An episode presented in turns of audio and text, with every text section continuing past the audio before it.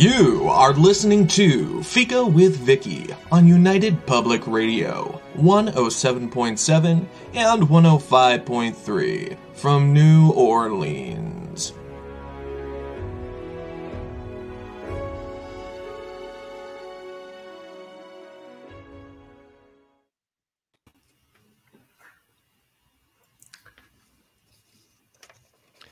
Hello, everyone, and welcome to Fika. Our guests today are John Kachuba and Jack Gagliardo. I got it right. We'll be focusing on their recently released historical fiction or historical fantasy or magical realism, The Bottle Conjuror. You will remember that John has visited us before, and we talked about his Haycorn Smith and the Castle Ghost, and Dark Entry. He has his M A in creative writing, and he teaches it as well. He's also a member of the Historical Novel Society, a runner-up for the Bram Stoker Awards, and a and he's also an award-winning of, winner of many other awards. He is read. He's also won many other awards for his nonfiction books. This is Jack's first novel, which is exciting. And but he has other writing and story-related experiences that I will discuss with him momentarily. But first, my review of The Bottle Conjuror. Jack Kachuba and John Kachuba and Jack Gagliardo, I knew that was going to happen, are undoubtedly book conjurers, combining a tempting ambiance, intriguing characters, and a compassionate understanding of the eighteenth century until the story swirled around and captured me. The historical facts are woven so seamlessly into the fiction that I was left unsure of what was real and what was imagined. But I am sure that if you are fond of old dusty theaters, the shadows created by secrets and magic, you will want to read The Bottle Conjuror. Welcome to Fika, John and Jack. Thank you. Now, we've heard John talk before, so we're going to ask Jack the first question, which is always enjoyable, John. Now, I say that you have other experiences related to writing and storytelling in, in many different ways. Can you fill us in a little bit about that? Well, my previous life, my career, I'm uh, semi-retired now, um, was uh, in corporate communications and broadcasting T V. I started out as a young person out of college working at a local T V station. I wrote and produced a children's show. and, Are you going to uh, name it? A variety of things like that. Oh, it was Tap Daddy in the Goon. Oh. In Akron, Ohio, of all places. Yeah. And uh, and from there, I, I, I went into non-broadcast television and corporate, um, doing everything from corporate communication videos, training programs, instructional design. Um, we also then managed a T V studio for the for the corporation, and we would do uh, national commercials as part of what we did. Um, mostly I would do the insert shots and and uh, work with agencies on that. And I have written a few screenplays that have never been made it all the way, but uh, we've done that. And uh, so I've done a lot of creative writing in that respect, plus a lot of, you know, speech writing and corporate writing too. And as I mentioned earlier, we often discuss the fact that screenwriting and novel writing um go hand in hand. You still have to have, you just look at it differently, and and and I can see the visualness of this novel. It's it's beautiful visually, if only in my head. Well, that's where you want to see it. That's right. That's very good. And so why did you two decide to write together? John, you want to? Well, I mean, as Jack uh, had mentioned, um, well, earlier in our conversation, that we had not seen each other in fifty years or even had contact with each other. I didn't even know where Jack lived. Last I heard, he was in upstate New York somewhere. And I guess he knew I was in Connecticut. Um, Anyway, he heard me on a radio program and said, well, that's got to be my cousin, and contacted me. And we started talking. And, and one thing that came out was, you know, Jack, being in broadcast and everything else, was interested in the radio program. But he said, well, you know, I've always wanted to write a novel, you know, and always wanted to write that kind of stuff. And I said to him, I've always wanted to write a screenplay, which I don't have that experience. And that's Jack's experience. So Jack came up with the idea for the um, for the subject that we wrote about in The Bottle Conjuror. But we said, well, let's do this. There was a contest, a screenwriting contest, and we wrote a screenplay for it, which we entered and didn't get anywhere.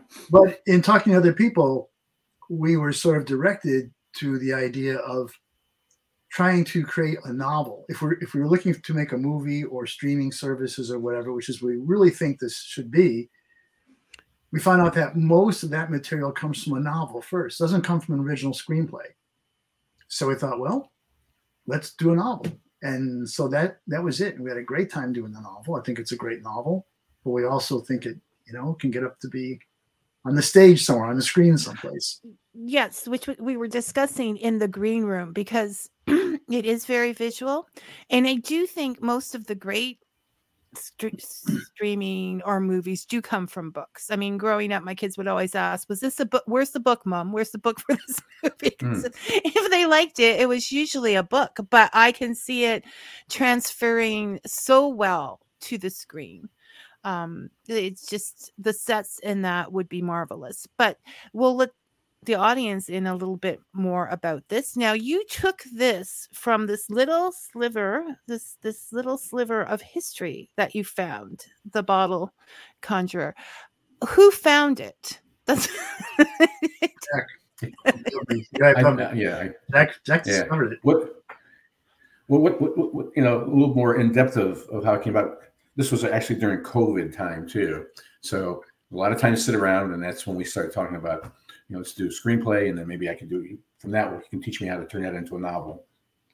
So we're looking for ideas, and we both brainstormed a bunch of stuff. And we actually had an idea we were going to do.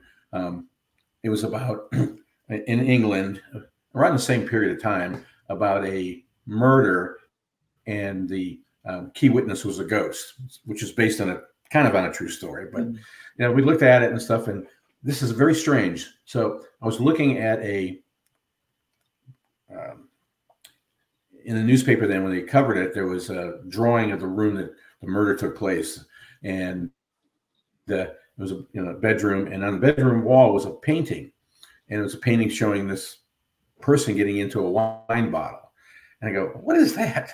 So I, you know, I, I kind of researched it, and it was called the, the painting is called The Bottle Conjuror, and that led to this and, and so forth. And we talked about, when we looked at the true story of The Bottle Conjuror, John and I thought, that's even a better story than what we were thinking about, this this ghost story. And hence we did more research and uh, came up with our v- version of the story. Which which I love, because there isn't that much out there about The Bottle Conjuror, is there? Like I, no. I looked a little bit, but so do you, can you tell our uh, the audience a little bit about the story factually? Sure. Like, good, Jack. I mean, you you yeah, you found it. So okay. Well, in seventeen forty-nine, um, a conjurer, and and to this day, they don't know exactly who it is. There's been some suspect it's one of our characters actually in there, not the main character who we make it the conjurer, that someone else was possibly proclaimed to be conjurer, and it was person was a rogue, and so you may know this as I'm explaining this, and decided that uh, he wanted to get back at the son of King George the Second. They were somewhat rivals, and so he kind of designed this concept that that um, he had a magician that would be able to, or a conjurer, be able to climb on stage live into a normal wine bottle. And of course, no one believed it, but uh, he promoted it so well that Cumberland, who is the third son of King George the Second, um, got all his friends and all the royalty and all the tons of London um, to come to the Haymarket Theater. It's an historic theater in London, and uh, view this event.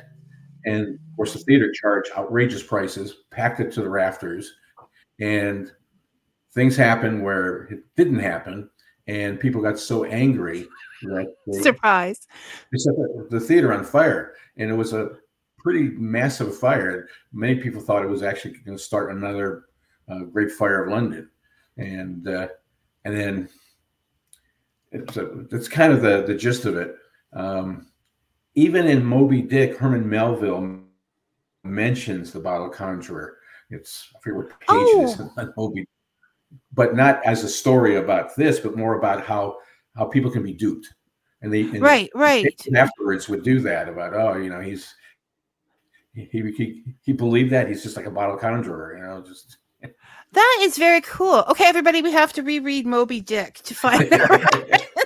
Yeah, it's, a, it's a yeah, it's like just a one or two sentence line in, in one of the chapters. Yeah, no, but yeah, it makes sense that it would be used as as that kind of thing later because it was so well known. Okay, I'm going to go to the comments for a minute. And Brian, thanks for joining us. Brian asks, "How did you manage the logistics of working on a novel together? As a writer, I always have difficulties taming the characters' voices in my head. I can't imagine how to deal with someone else's voices." Yeah, that's uh, that, that's an interesting question. I mean, I've I've written a lot of fiction. This is the first time I've ever written fiction with another person. I've written nonfiction. My wife and I co-authored a nonfiction book many, many years ago. Um, This is the first time for fiction, and I think I think what what's interesting is that Jack and I, even though long distance and everything else, you know, we do it over Zoom. We meet once a week. We talk over where we are and review our writing and all this. There's some amazing simpatico going on that I really can't understand. But and I'll say something to Jack. We'll read something. I'll say, you know, what if instead of this, what we have on the page, what if this happened? And Jack's like, I was thinking the exact same thing, you know, and, and he'll do the same thing to me. He'll say, what about this? And I'll say, wow, what's this character to this? Well, say, yeah. I wasn't going to bring this up, but there is a genetic um, aspect to this. Your cousins. Yeah. that, your We're cousins. So, so maybe like from, you know, you had some of the same experiences because of the parenting and the going back yeah. and the stories from long ago, right? So that mm-hmm. sort of carries through. Yeah. Okay, I just wanted to... I think the other thing too, though, is that we were um, we would decide, like we'd say, okay, what should happen next in the book, and we'd agree that the next thing should happen should be, you know, the characters go to a bar, you know, whatever it is, and we'd say, okay, who's going to write that?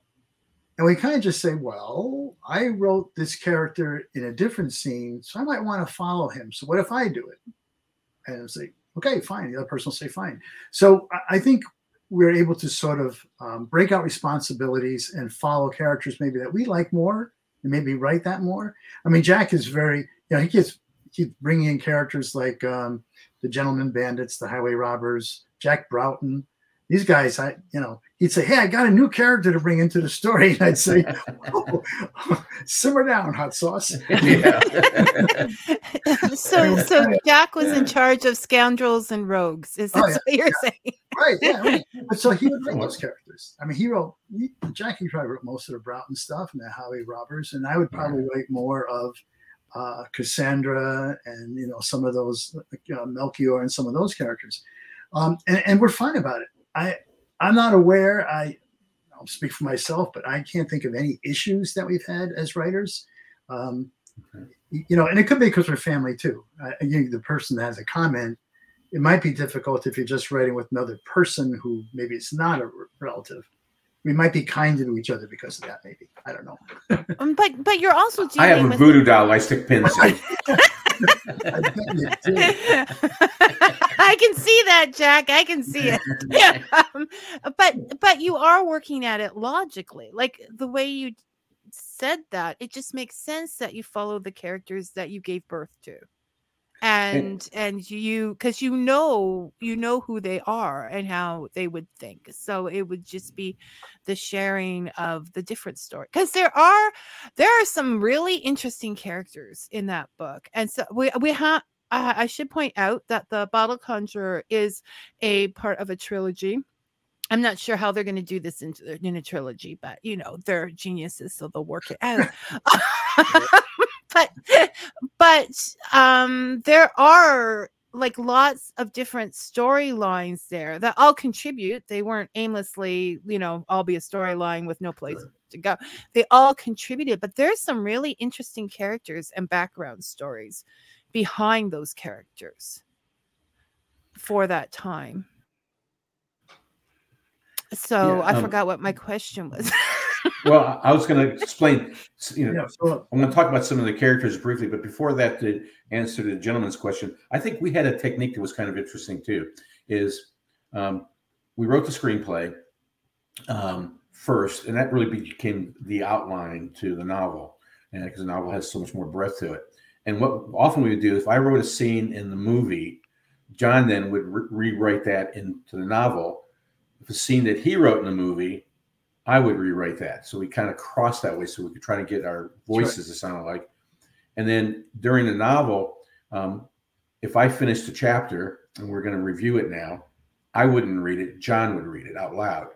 So we'd listen right. to it together. And then I would take John's chapter that he read and I would read it out loud. So we could kind of hear our voices you know, mm-hmm. commingling that way. And, and you know, how does this sound?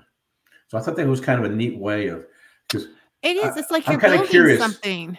A few people, a few of our friends have read it. They say they, they couldn't tell who wrote what chapter. No, no, it's very cohesive. I mean, I don't know you guys, but I could I would not say two people wrote that book that you look at individually because it's very cohesive. The writing, very. That's, that's a tricky thing to pull off, um, but yeah, I think we did it pretty well. Yeah, no, I, I'm getting. More and more people who have written books together. It's becoming, you know, a, a, a thing. And Brian, I just want to let you know that I already decided if I don't get this novel out there, I'm going to just hand it to you and you can finish it off. Okay. So that's the way we'll do it. So you may want to be scarce. Um, so yeah, no, it's a, it's a really interesting thing because you have your strengths. And you're taking those two strengths and bringing it together. And if you can keep, which obviously you can, the emotional, you know, you're not touching my rogue or whatever. It, it, it just, you know, and that that's not going to help anything. It just, it, it really, really worked in this situation. Like I commend you because that's the big question. How do you do that? And, and still end up on Fika smiling together. Right. After I think that, you know, some of the characters that Jack brought in too are are such interesting characters in their own right. I mean, they're real people, and you know, you can write books on these people. Um, and so, just bringing them into our story, I think, added a lot more depth and dimension to like the uh, the whole time. Like you said, the eighteenth century. What was it like? You know, there were all these different people bringing in, so it, it gives it a lot more dimension. And it it does it does and and so so different, all of the characters, and yet coming from that same time, that same era, with the same with with the same influences, um and and so I mean that's something I wanted to talk about. You have definitely done your historical research. uh, I know that John is into history. Are you as well, Jack? Oh, that's- History's my favorite subject. Right, right. Yeah. So, so that is obvious in the researching. Did you, did you um, take, like, did you give each other parts to research, or did you just read up a whole lot on the time period to get, like, individually, and then? Mm. Well, if, if we we kind of, you know, John brings stuff in, you know, aspects to like flavor and things. Um, What I think is spooky about this book is sometimes everything just fell into place. For instance, one of the things we were going to, you know, we were, we'd be talking about, we need the characters um, to go, to, you know, they're gambling or they're doing something like that. And what would, what would be a common thing, a sport event or something that, and so I did some research and found, you know, bare knuckle boxing was very popular in seven, in this period, seventeen forty-nine and so forth. Um, and that led me to find out about um, this boxer, Jack Broughton, who was the bare knuckle champion of England. And um, what's so bizarre is at this time period, uh, he in the ring, which we're, we're kind of talking a little bit about book two, by the way, now, but in the ring, he actually in true life, he kills his opponent in the ring. And he was so distraught that he actually wrote the rules of boxing that we still use today. He invented the boxing glove. You know, it's all kinds of things. But he was owned, because back then you had to be sponsored, basically you were owned by one of our main characters, Cumberland. You know, it's like, how could this possibly be that, oh, you know, he's a fascinating character, and and he was owned by, and then when things happened to Jack Broughton towards the end of his career, Cumberland just kind of tosses him to the side in real life, and it's exactly what we wanted to happen in the story. It's like, how can this be true? Yeah. Well, well, that's what I'm saying, reading it. Like, normally, okay, if I'm reading a fictional, uh, historical fiction, or I'm writing, watching historical fiction, if I get frustrated without knowing what's going to happen, I will run to Google and I will go, does he live? Does he die? Like, you know, because this is real stuff. But I never did this with this book, because it just, it seemed like it was really happening all together. You know, it, it, it, it didn't, it didn't, I knew that it was based on facts, but they were irrelevant to the story. Like, I think I like your story much more than the facts. But see, this is what I'm talking about, co- cohesiveness. You, you could tell that about that boxer from book one. You know, there were scenes that you're, I'm trying not to give spoilers to your books. Yes, I know. Yeah. I want people to buy them. Exactly. Um, but, but, there's that that cohesiveness right back to the first book, where there were scenes where you could sort of see that about him, that that was, that would be devastating to him as a person. Mm-hmm. So when we talk about all of these people and the violence, I, I just notice, like, I mean, these were not great teen times, the seventeen hundreds. I talk about mm-hmm. the beautiful ambience, and, and I want to jump into it, but not really. Um, so you have London at that time, I was was just completely packed with people. A lot of people coming from different places because it was an important port. Some of them only meeting each other um, as people for the first time. Like, there's a lot of first contacts being made. Um, people with countries that had grudges against England were, were coming, you know, walking mm-hmm. over um, from starving to get work. It was just... And and there was, you know, the old money upset with the new money. Everybody was upset with everybody. Everybody was just looking to survive. It was a powder keg, um, just waiting to explode. Like, we talk about this fire. And then you introduce innocent. I swear to goodness, he and Lucinda are the only, like, they're just really innocent of all of this stuff going. They still want to believe. Um, like, you know, like the X-Files. I mean, the goodness of humanity is a little harder to find sometimes than U F Os. But yeah. They want to believe. They're so innocent. And it's that did, like, he is the protagonist, but he is like a giant catalyst. What he is doing for himself mm-hmm. is just affecting every single one of these people all the way around. Um, did you mean to put so much on his shoulders when you started this story, or did he just he just you know, reach I, out? I don't I don't think I mean Jack can speak to it too. I, I don't think that was really our intention as much as it just grew out of the story.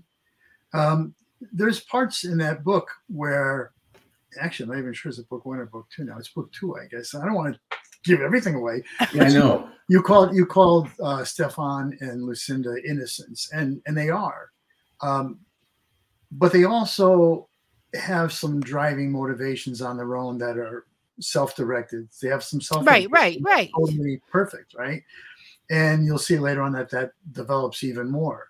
Um, so they are putting more on that. We I guess we were putting more on the characters, so carrying more weight of the story. But they're also carrying more personal weight as characters themselves. Um, you might you mentioned sort of the uh, the different kinds of people. And another reviewer reviewed this book and, and posted something, and in it she said that all the characters are self they have a self interest. Right, and it right. Sounds like a negative thing, but that's exactly the point. I mean, that was exactly Everybody what does. You're saying yeah. is that people are trying to get ahead, get over on people, whatever. And then you have Lucinda and Stefan kind of in the middle of this, at least in book one, going, well, you know, we're not, We're not like that. We don't want that. Uh, Lucinda wants a better life, you know, and Stefan wants fame and fortune.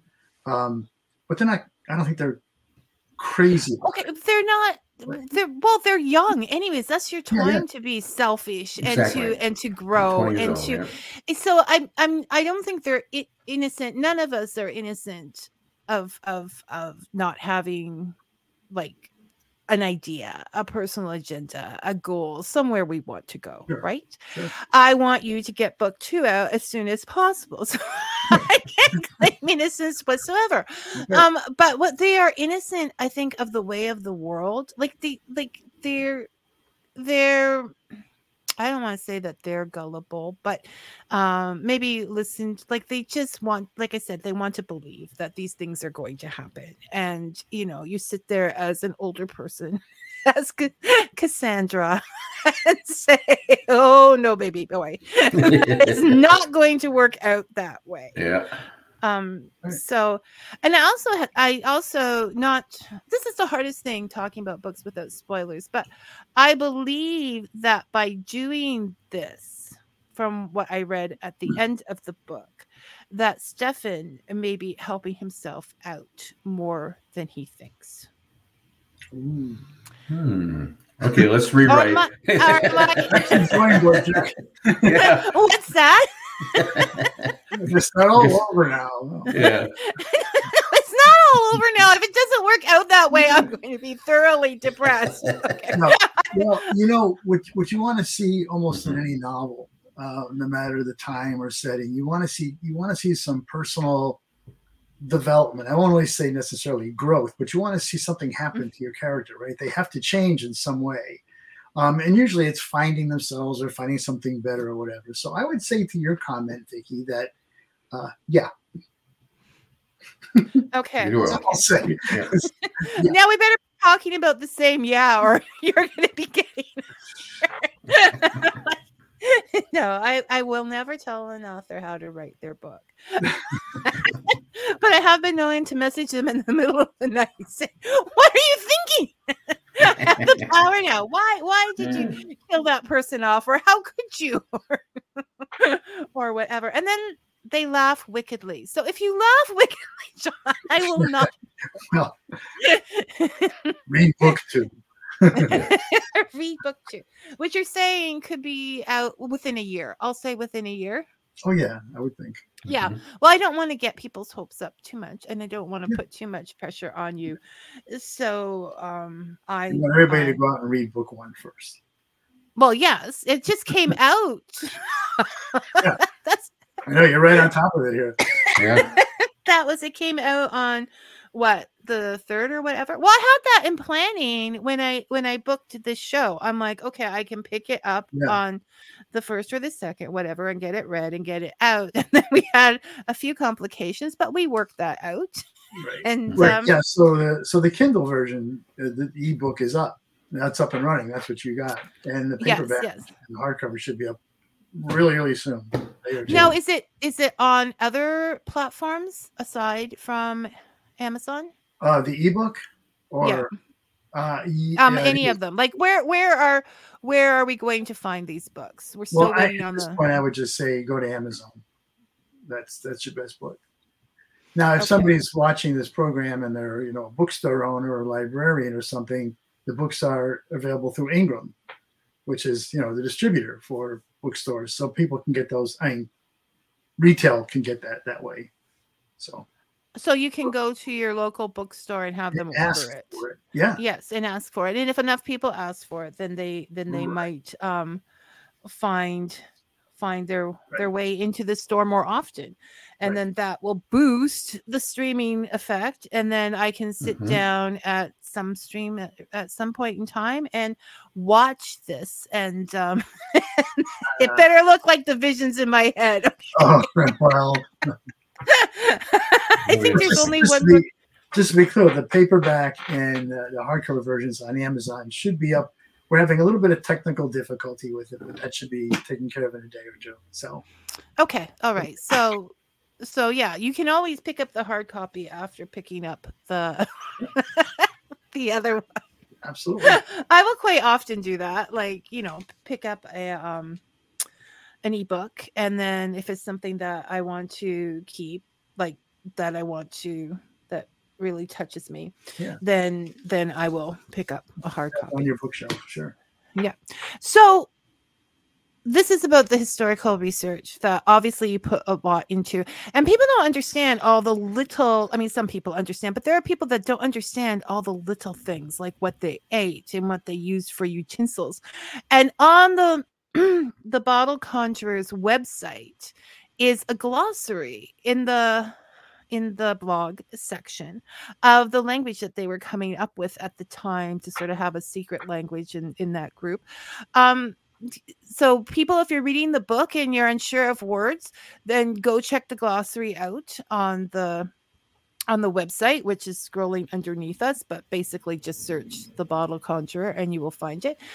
Um, can, what were some of the favorite words that you found? Like this, the favorite. I'm gonna turn this over to Jack, because every time I read one of his things, one of his characters is calling somebody a name, and I go, what did you call me? And I'll start laughing. He goes, no, it's real. So, Jack, I, I, I'm bad at remembering uh, some of these things when we find it. So, uh, I'm trying to think. Uh, hmm. I'm kind of at a loss right now. Uh, some, some of the words are some of the words are actually um, from the Romani language. Uh, because they're gypsies. Um, but the term, of course, is Romani.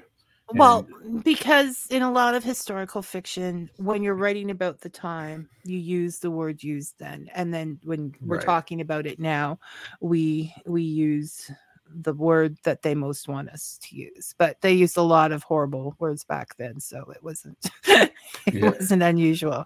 Right. So anyways, you were... I right now I can't think. Okay, I'm sorry. I was gonna say I was no, gonna write okay. down some, and I didn't. Please do. And um, oh, okay. and I'm just looking up, and and I thought, you know, because it is hard to remember um all this stuff, and and so you did a lot, and and you looked a lot into the Romani culture, and you obviously did a lot of studying and that with the different signs mm-hmm. and and the way they were treated at the time. Yes.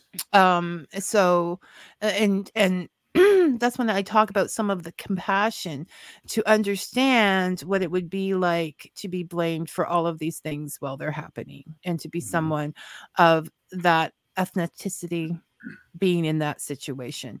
So I think you did a really really good job of of looking into that situation as well. So we I know I remembered one name. Jack, the slang for uh, British soldiers. Oh yeah. Oops. Oh. It was lobster it, backs, boot yeah. Lobster backs. Yep.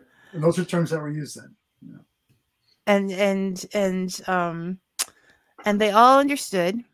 They all understood what they were, what they were, what they were doing. So do you, okay. So looking into all this research and, you know, knowing that this was used as an example in Moby Dick, uh, I think it's just great. What, so what we're talking about here, and we can say this because it's in history, so this isn't a spoiler.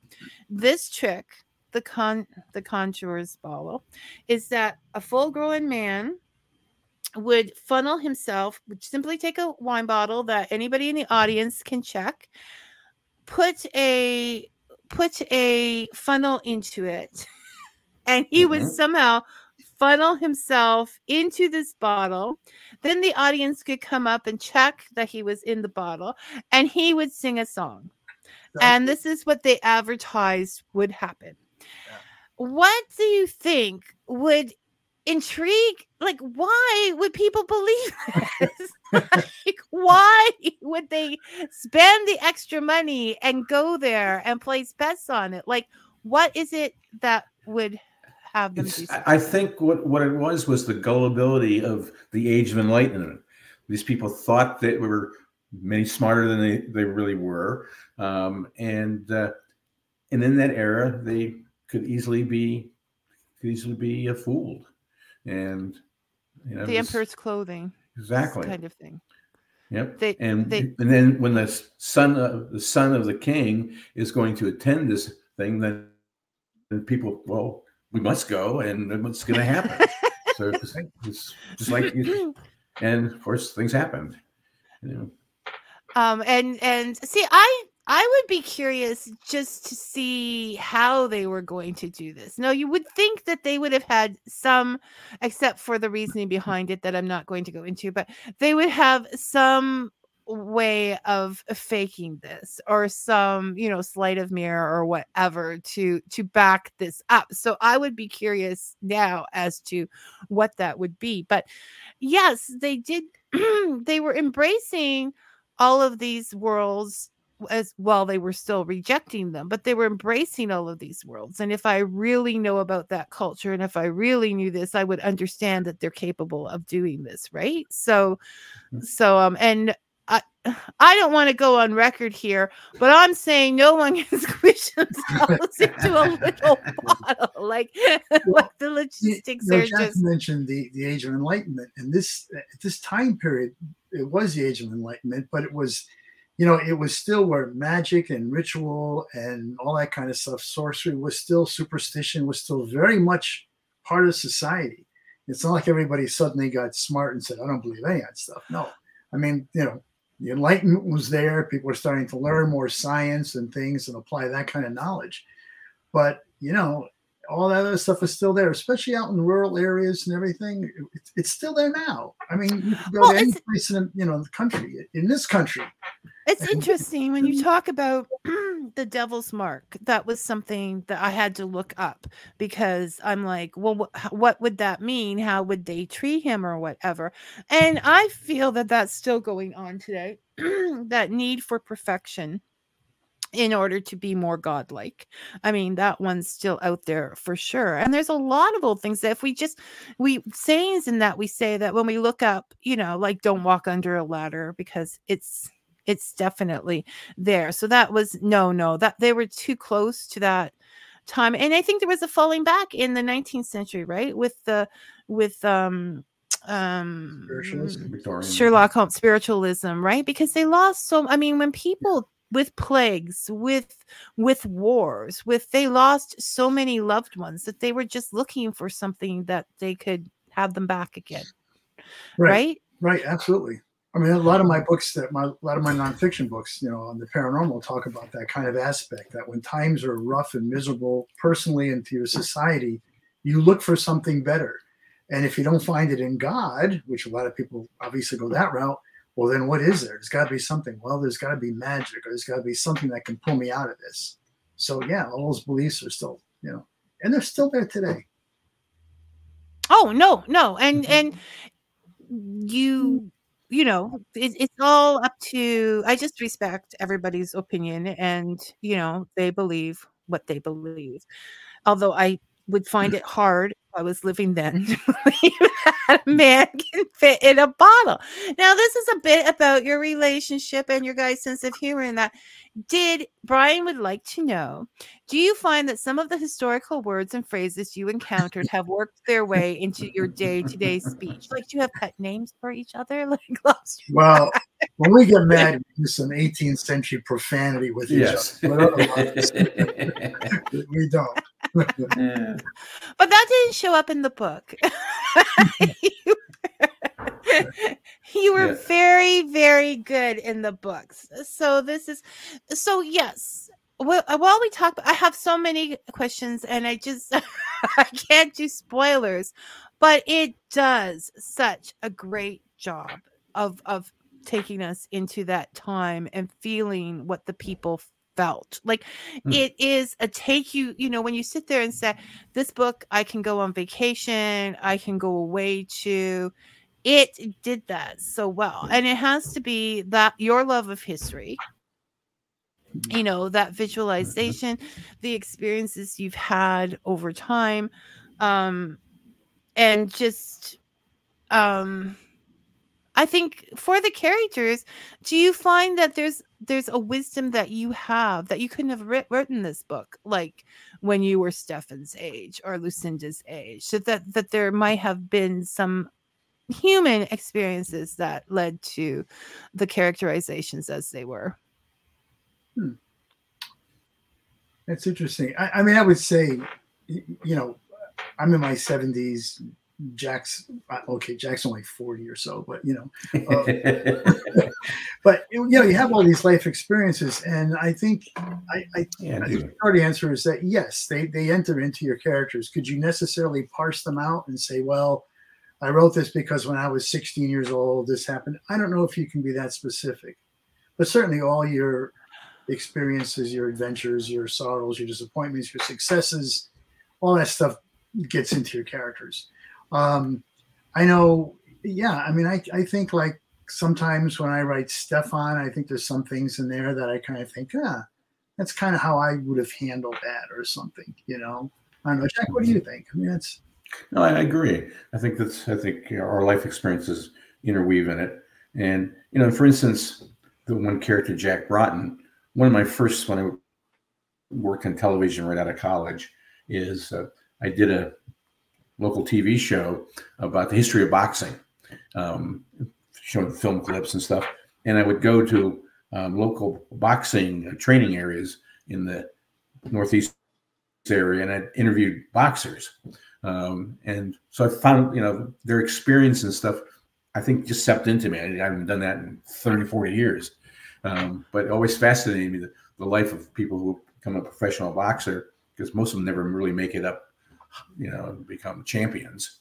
And uh, and it's a lot of pain, especially of pain. In the seventeenth century with no rules. You sort of mm-hmm. fight till you're fight till you're down. But it's also the experience, I think, that um, that you don't take those experiences personally anymore. So you can write them without with more clarity. You know, you're you're not hurting from something that happened when you were twenty years old or or twenty-five with that same kind sure. of thing. Yeah, that's very true. Yeah, yeah, so that so that's um, or I may be giving you. I'm I'm I'm simply here calls calling you guys wise. Okay. Talk to my wife, then. Yeah, you hear a different version. Wives, yeah. yeah, wives always know. Wives. Terry's very, very, very smart woman. Thank you.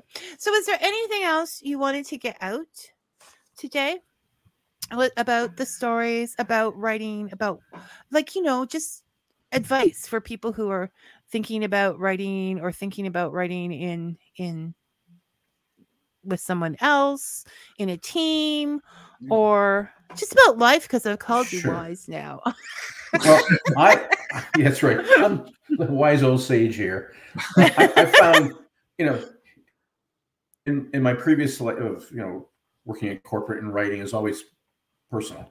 You just, you, and then you hand it off and so forth. Um, part of my job was a, as a producer. Most of my job was a producer. I had people working for me, bringing creative teams and so forth. So I love that creative process of working with people together as opposed to working alone. And, uh, and I think that was very valuable for John and I. And uh, what I like about it is that you have someone to brainstorm together with. And sometimes I'll have an idea and I'll brainstorm and I'll come to John and I'll say, I got this idea. I'm not sure if it's working. I need help. You know, let's just play devil's advocate together. And before you know it, he'll come up with a, a better idea. And well, let's go with that. So I love that creative collaborative process. Yeah. That you miss from work. That makes sense because yeah. it is a very solitary life. And if you've been out there working with a group, with people, it's nice to have a work partner to to mm-hmm. to um, you know, go by the by the have you guys worked out a a personal visit since this has all started? Yeah. Oh, um, I came out to Vegas what twice maybe twice. Or over the years. Yeah, got to visit. Yeah. So and the wives got to know each other and everything else too, you know. Oh, good. That makes me happy. That goes with the book. Good. Good. I'm trying to work this out, and you guys are just like way too efficient answering questions. So I'm like, okay, yeah, what can I talk about? That's I had like I have a ton of questions, but I don't. I don't sure. want to. Well, I please. don't want to. Um. to, so this is, this was very much a, did you do a lot of plotting before? Are you pantsers? Like when you were doing the screenwriting, did you know where you were going with that? Or, and did you, did you just? Well, interesting is we had the beginning early on. We said, this is how we want this thing to start. And we know that, you know, it's based on this true story. So we, you know, obviously facts were already outlined for us, but we didn't know how we were going to end it. We, we we knew what the last image was going to be. That was something right in the beginning. So we want to start here. How about this to end it with this image? And we go, great. But it was what, a month before we actually finished the first draft that we said, we didn't know who was in the bottle. no, no, no, we didn't. Um, Vicky yeah. knows. no, yeah.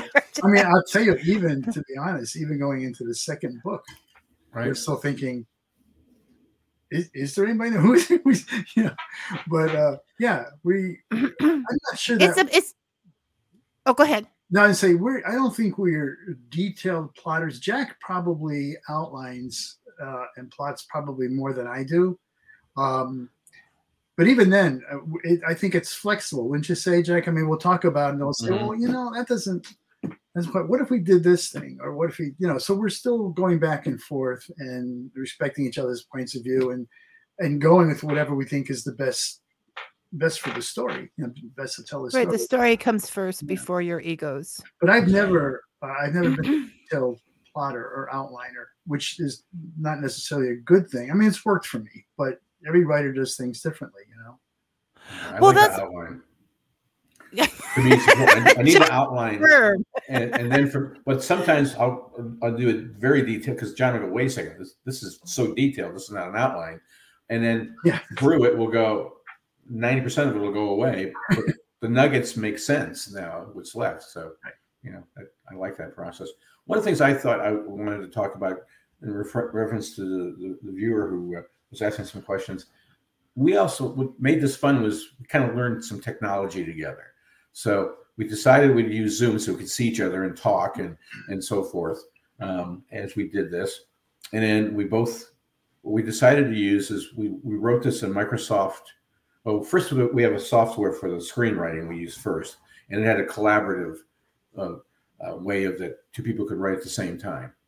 And when we then migrated to the novel, we went through Office three sixty-five because it has the same thing where, you know, we can um, write something and we share, we share a, a, a cloud folder. And when we're meeting, we'll have a chapter up and, oh, let's change that. And we can both, you know, one or other of us will make that change. We see it live. Um, so we do that. And then we also use, I found this really interesting program called Hiveword, and it's free. Um, There's a thirty dollars version you can purchase. It gives you a little bit more um, some stuff, but it's a way of organizing your writing into chapters, into scenes, characters, plot lines. It's all it's it's very very simple to use and intuitive. Because when we decided that this was going to be a trilogy, um, we're starting to think, well, some characters are going to be moving through the stories, and. And how do we keep track of who and their motivations? And you know, the bio, you know, we write a little bios of each of the characters first, um, and it's, and sometimes we'll forget who is this guy again that we're trying to do. Oh, that's uh, that's the yeah, that's the uh, the Earl of uh, you know. So oh, then I we can easily look it up, and it's also where you can put all your scenes and you can look at it and say, okay, this scene, maybe we should take this scene and move it over here, you know, so we can. Take these outlines and basic synopsis of the scenes and move them around before we actually finish the, the writing. Yeah. And it helps get the flow. And also I'm very big into most of my, a good part of my life was video editing. Um, so I know pacing and, you know, visual right. pacing. Right. So we try to see that. I'm always trying to picture this as you did, which is kind of nice. And as a, you know, a film or a video, and how do we change the pacing here? So how do we move things around? Oh, we... Anyway, that's what I was trying to say. No, no. And that's right up Brian's alley. He would, I'm surprised he hasn't asked. I've been waiting, Brian asked, how do you keep track of all these details? I left that question off because he, because he's into programs and things like that. Uh-huh. So, and it's important to writers out there because it does get confusing. I just want to say hi, Tamara. Thanks for joining us. Um, So when we started this, I said, why did you write together? And it was like, well, uh, it was like the Reese's piece, the Reese's Cup things. Like, I want to be a writer. I want to be a screenwriter. You yeah. know, it sort of got, um, did the experience turn out as well as you thought? Would you still like to write novels? Would you still like to write screenwriters, be a screenwriter, mm-hmm. or all of this is going together, starting with the novel on? Like, have you found yeah. this experience to be? Would you do it again for another trilogy? Well, I don't think we live that long, but um, I think you will. This is going to make you Good. live longer. No, I, I, I think right. it's been a lot of fun. So. I've enjoyed the process, yeah. and I think the trilogy. I mean, we, you know, originally it was going to be a screenplay and then a book. And then the book said, "Well, what if the book became a trilogy?" Well, now we go for four or five books. So, I mean, yeah, I, you know. I don't know how you're going to end it in a trilogy. I'm, I'm, um, yeah. yeah. Well, the, Right now, the, the the the concept is book two will give more of what's taken place from book one, obviously, and and and it's going to have a lot more in depth about some of the issues, like with prejudice towards the Romani people and things like that. We wanted to add more depth, and that's what book two will help us.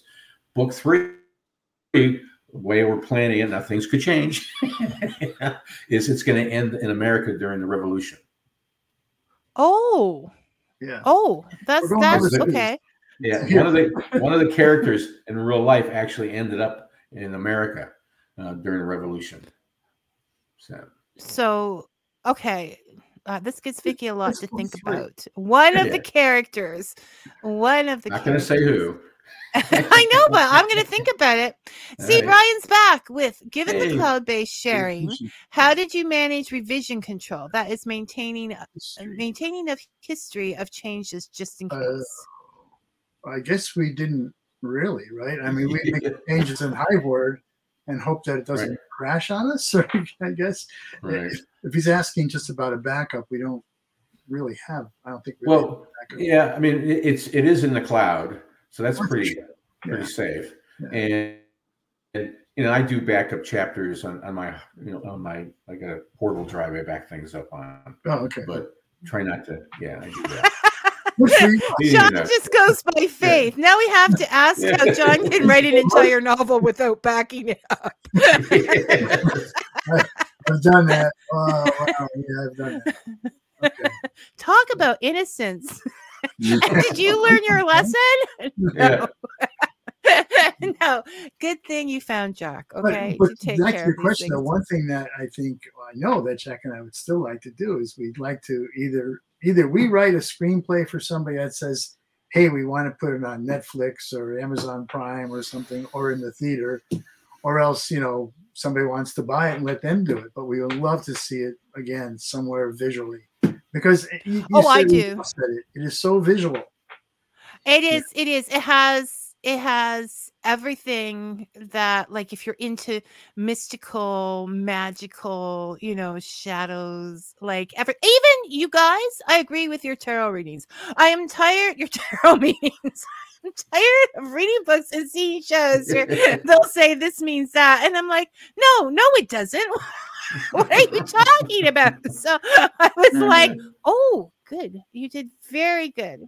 Oh, um, Brian, Brian is saying, no backups, be afraid, be very afraid. Brian's right. Now I won't sleep tonight thinking that John wasn't backing up as I well. Know. Oh, boy. And the thing oh, is, I've got, a, I've got a remote hard drive, too. So what's Oh, so this is one of those. This is, yeah, so this is one of those things where everybody thinks everybody's doing it, and then it's not done. Brian comes up, comes up with an interesting idea. What if, when you're talking visual, would you guys consider a graphic novel? Oh, wow. I hadn't thought about that. I never thought about that. Um, it's funny because I've reviewed some, you know, I do some book reviewing myself for Historical Novel Society, and I've done uh, I've done several graphic novels for them, review them. Uh, I like them. I mean, I think they're, I think they're interesting. Uh, Well, that's a, that's an interesting thought. Yeah. yeah, I mean, either one of us are. Well, I'll speak for myself, Jack. I don't know. We're not really. Are you an illustrator? I'm not really. No, I can't draw. I mean, no. no, you would have to get a third person involved. Oh yeah, a third, a triumvirate. Then you're gonna have everybody around the water thing. It's gonna be like an entire group happening. Well, I wish I could really, draw. I'll tell you, that's not a bad idea.